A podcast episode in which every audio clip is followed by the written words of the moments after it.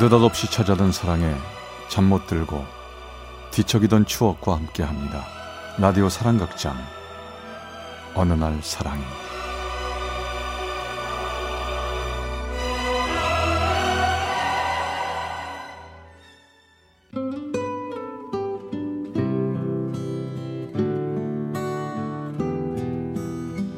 사랑의 체험수기 어느 날 사랑이 제19화 자존심 때문에 버린 사랑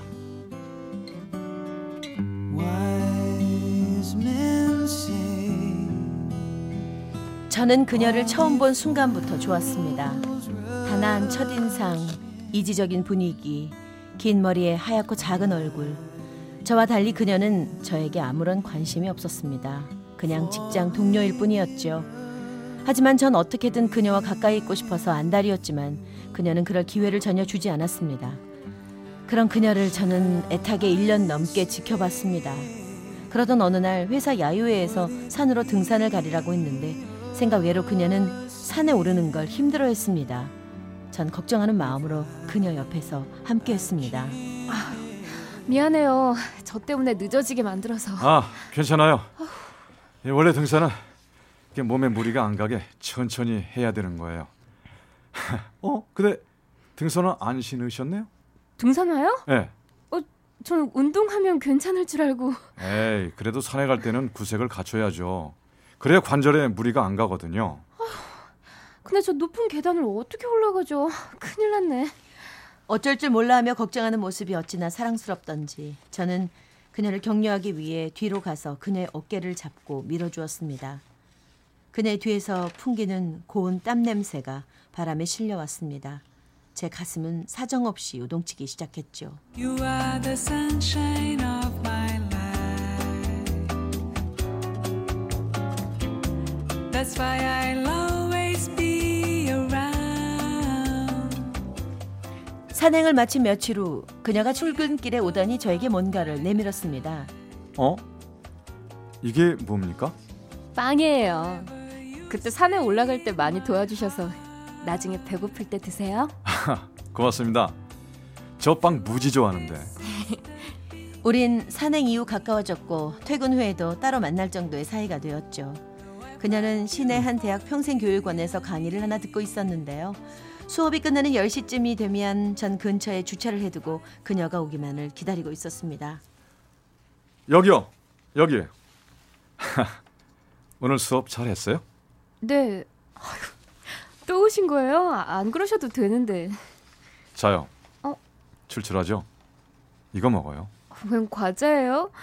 저녁엔 살쪄서 잘 안 먹는데. 당신이 사온 거니까 먹을게요. 너무 말라서 걱정돼요. 내가 맛있는 건 많이 사줄 테니까 많이 먹어요. 우리는 행복했습니다. 회사에서 만난 사이이기 때문에 회사 사람들 눈을 피해 일부러 멀리까지 나가서 데이트를 하곤 했죠. 그래도 전 좋기만 했습니다. 아, 여기 너무 예쁘다. 별도 많고. 저기 손 좀 줘봐. 왜? 전 그녀의 손등에 키스를 했습니다.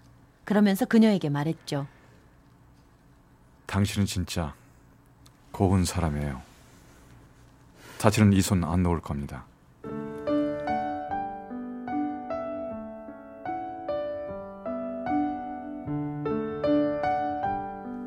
그리고 얼마 후 저는 그녀의 집에 정식으로 인사를 하게 되었습니다.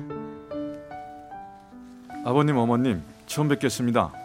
조우영입니다. 어, 얘긴 많이 들었네. 우리 딸이랑 같은 회사에 다닌다고? 네, 그렇습니다. 음, 그럼 내가 알기로는 우리 딸 회사의 월급이 그리 많지 않은 걸로 아는데 요즘 집한채 사기도 보통 힘들어야 말이지. 잘 알고 있습니다.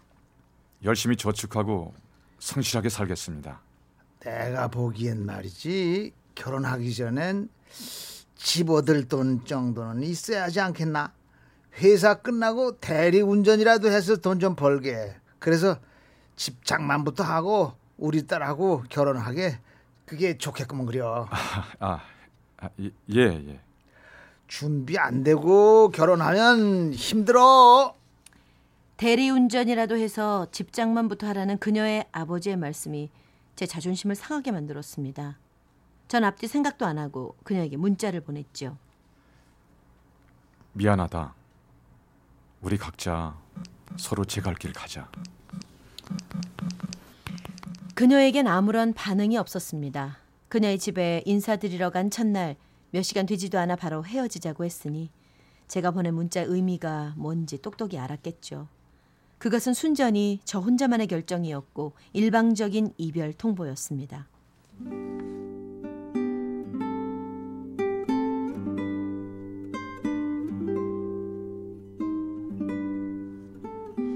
그녀에게 뭔가 설명이 필요할 것 같았습니다. 이유를 확실하게 밝히고 우리 관계를 확실하게 정리해야 한다고 생각했습니다. 하지만 그녀는 제 전화를 받지 않았습니다. 전 다시 문자를 보냈죠. 전화 안 받는 건 좋은데 우리 사이 깨끗이 정리하고 직장 생활에서 서로 불편하지 않도록 하자. 하지만 그녀는 여전히 아무 응답이 없었습니다. 전 그녀가 일하는 사무실로 찾아갔습니다. 그녀는 저를 보자마자 표정이 굳어졌습니다. 미안하다. 나 좀 이해해 줘. 전 미리 써놓은 편지를 그녀에게 주고 사무실을 나왔습니다. 전 이제 이별을 끝냈다고 생각했는데 얼마 후 그녀에게서 문자가 왔습니다.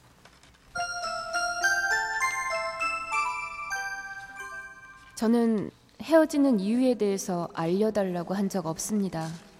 며칠 전 이미 끝난 일을 그쪽에서는 아직 안 끝내고 계셨나요? 부질없는 일 하셨네요.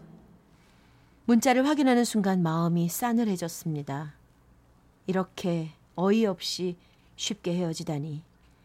제 마음 한구석에선 그녀가 저에게 만나달라고 애원하길 바라고 있었던 것 같습니다.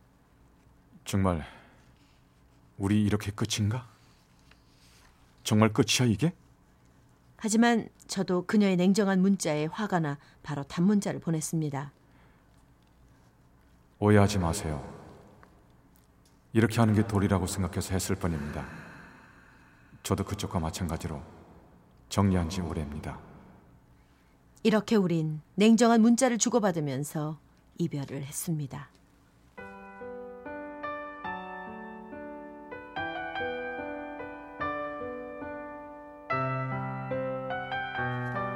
하지만 시간이 갈수록 그녀가 보고 싶어서 미칠 지경이었습니다.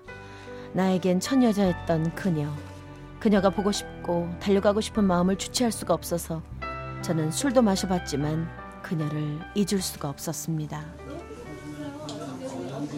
야야야 그만해 다 끝났잖아 네가 그렇게 괴로워하는데 뭐 달라질 거 있겠냐 아이.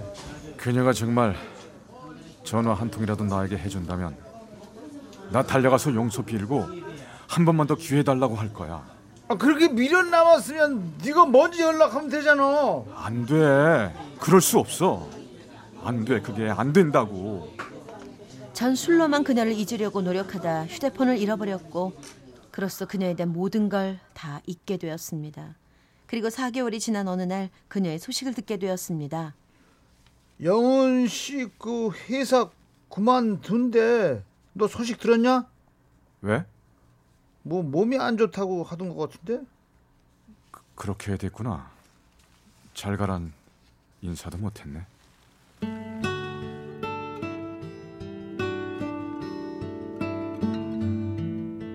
그녀는 몸이 아니라 마음이 아팠던 거 아닐까요?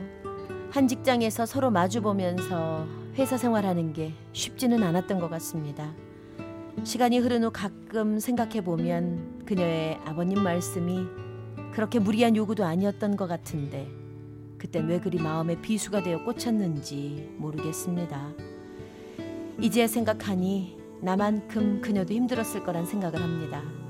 저는 마음의 준비라도 했지만 그녀는 그럴 여유조차 없었을 테니까요. 3년이 지난 지금이지만 아직도 그녀가 많이 생각납니다.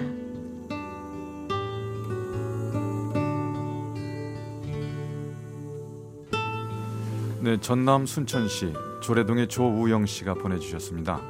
어느 날 사랑이 제 19화 자존심 때문에 버린 사랑 편이었습니다.